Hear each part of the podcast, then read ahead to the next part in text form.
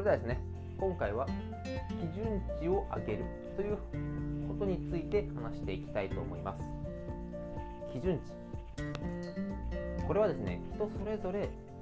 違いがあって当たり前だと思っています。例えばプレゼンの資料を作る際細部の誤字脱字まで必ず確認して1回予行練習をする。これが当たり前の人。もう一人はとりあえずギリギリ作って完成。これでクリアというふうにしている人。この2人それぞれ基準値はありますがどちらが仕事の成果を上げるか。言うまでもなく初めの確認誤字脱字の確認をして予行練習もする。そういった方の方が仕事の成果は上がりやすいです。基準値というのは厄介なもので B さんがとりあえずプレゼン資料を作った。これで OK という基準値だった場合なぜプレゼンがうまくいかなかったのかなぜ自分は競合に負けたのかわからないんですね。また上司や先輩からもっと頑張ってというふうな言葉をもらった際にいや自分頑張ってますけどというふうに何を解決していいか何を向上させればいいのかがわからないという問題も起きてきます。基準値が高い方はどんどん自分よりも基準が高い世界に飛び込んでいきます。なぜなら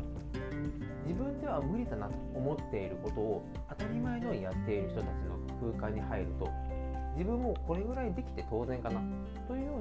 基準値が自然と上がってくるからです。よく自分と一番ですね連絡を取っている周りの5人の平均年収が、まあ、自分の年収だというふうな話も聞いたことあるのではないでしょうか。同じようにこれを自分よりも基準が高い人そういった人と5人一緒にいる時間を増やせば自分の基準も高くなっていきますしそういった方は必ず仕事でも成果を上げて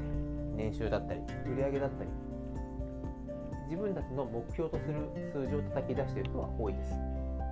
ですのでこの基準ということを意識して生活するかしないかで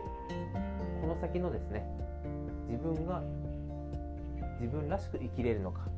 誰かのためにまたは働かされてしまうのかその差は大きいと思います。この基準をですねもし自分は結構高い方だなというふうに自分で今この話を聞いた瞬間に思われた方少しメンテナンスが必要かもしれないです。なぜならこの基準というのはメンテナンスをしなかったり何も気にしていないとどんどんどんどん現状維持もしくは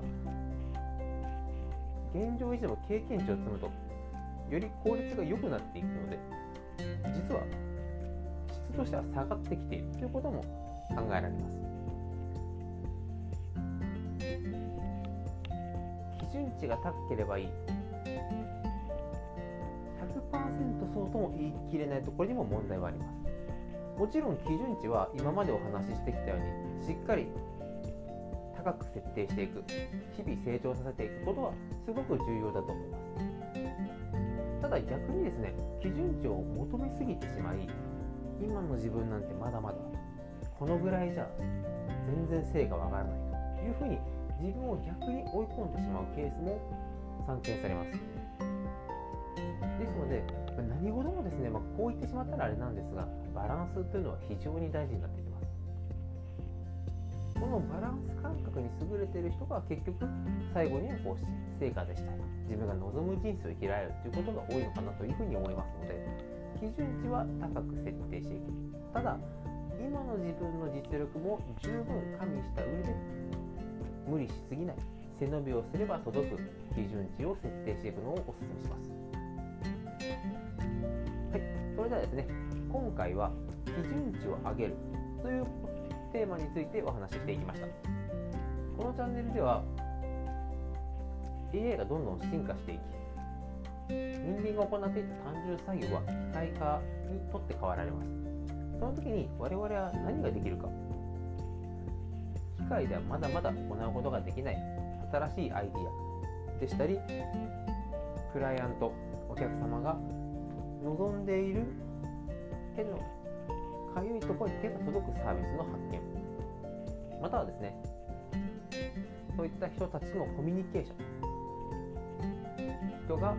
最高にパフォーマンスを発揮する環境を作る。そういったことは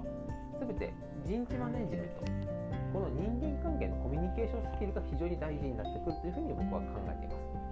す。ですのでこういった情報を